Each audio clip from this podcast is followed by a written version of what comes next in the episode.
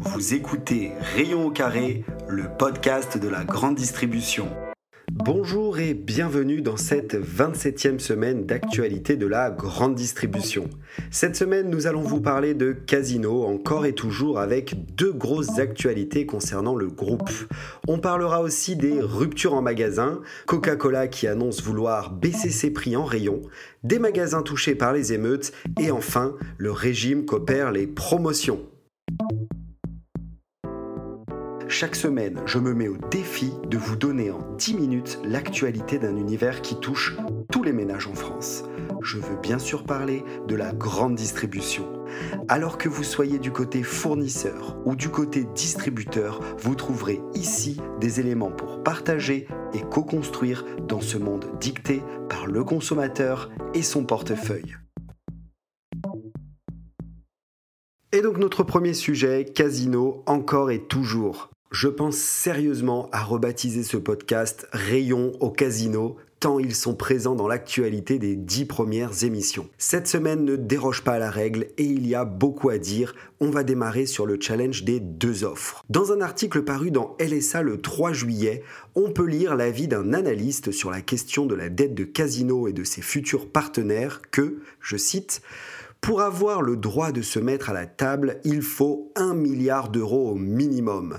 Et l'analyste ajoute, il faudrait un milliard de plus pour relancer le groupe Casino. Cela nous amène à la première offre qui est celle que l'on connaît depuis maintenant plusieurs mois, l'offre du milliardaire Kretinsky associé au PDG de Fimalac, Marc Ladret de La Charrière. Ces deux investisseurs sont déjà présents au capital de Casino avec plus de 20% de parts à eux deux. La seconde offre est une copie revue des premières négociations avec Teract by Invivo, puisque les trios d'investisseurs nommés Xavier Niel, Mathieu Pigas et Mouez Alexandre Zouari s'associent à nouveau au travers d'un ensemble appelé 3F. J'avoue qu'au début, j'ai essayé de savoir où étaient les F dans les noms et les prénoms de chaque investisseur, mais je n'ai rien trouvé de ce côté-là. Ils viennent avec 900 millions d'euros de fonds propres qu'ils garantissent. Le trio injecterait entre 2,1 et 2,3 milliards d'euros de new money sous forme d'augmentation de capital afin de relancer Casino. L'offre des 3F est tournée plus vers le commerce made in France avec la garantie de garder la masse salariale du groupe, ce que la première offre ne garantit pas. Bruno Le Maire, le ministre de l'économie, souhaite justement garder un œil sur le volet social afin de limiter la casse sur les plus de 50 000 salariés du groupe Casino. Deuxième grosse actu Casino, le groupe vient de signer un partenariat avec Prozol, l'entreprise qui détient la chaîne de magasins Grand Frais.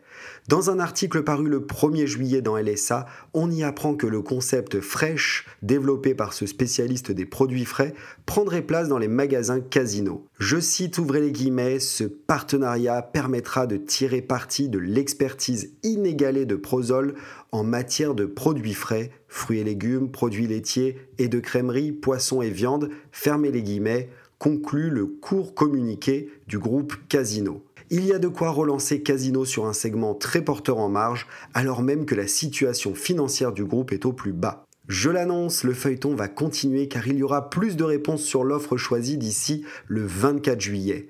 Donc, affaire à suivre.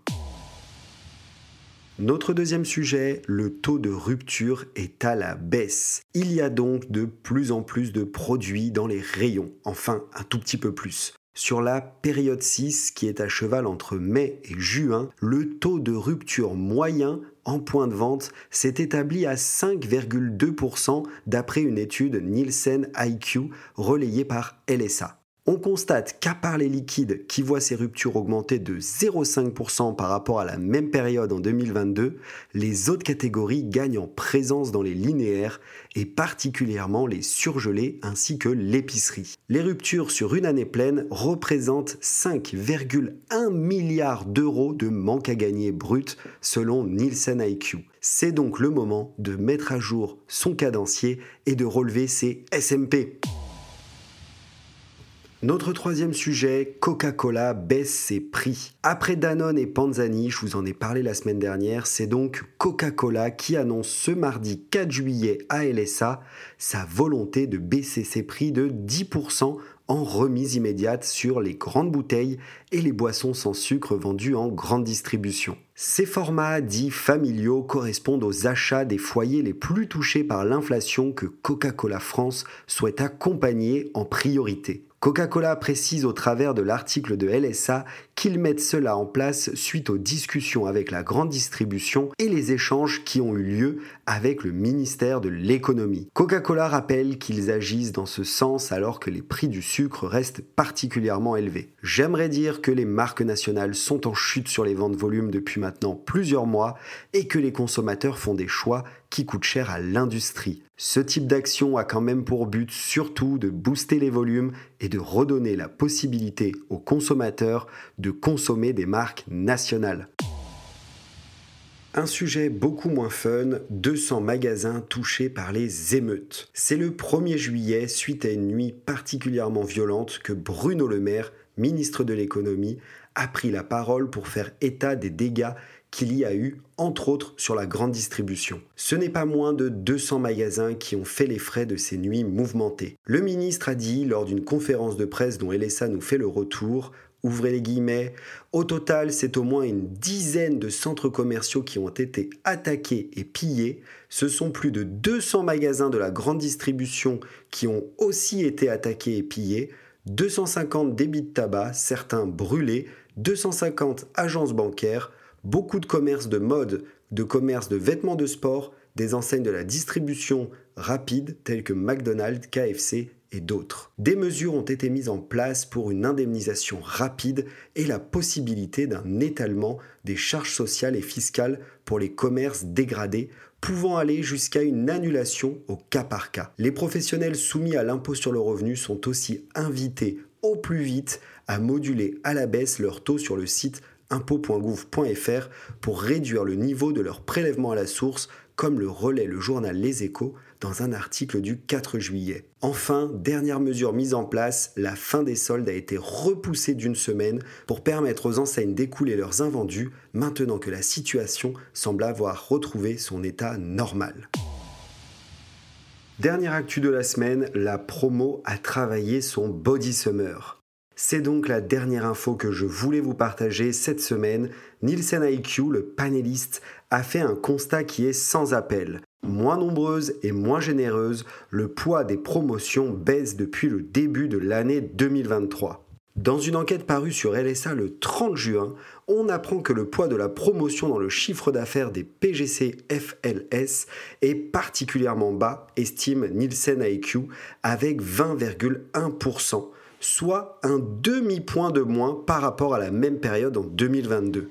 L'enquête nous révèle que le recul des ventes en mise en avant et des produits sur prospectus a particulièrement chuté depuis la fin des négociations commerciales avec une baisse de moins 17% des ventes en unité depuis deux mois. Et le nombre d'opérations sur prospectus chute également à moins 11,4% depuis le début de l'année. Sans surprise, du moins pour moi, ce sont les ventes sous remise immédiate qui dégringolent sur le premier semestre avec une perte, accrochez-vous bien, de 31% des ventes en unité sur prospectus sur ce type de mécanique. A l'inverse, les offres carte fidélité progressent de plus 4%. Ce sont principalement les marques nationales qui se sont le plus désinvesties de la promotion un contre-coup des négociations de l'année. Maintenant que l'on observe une légère accalmie sur l'inflation, il y a fort à parier que les marques vont réinvestir massivement la promo pour faire tourner leurs usines et développer par ce biais leurs marges.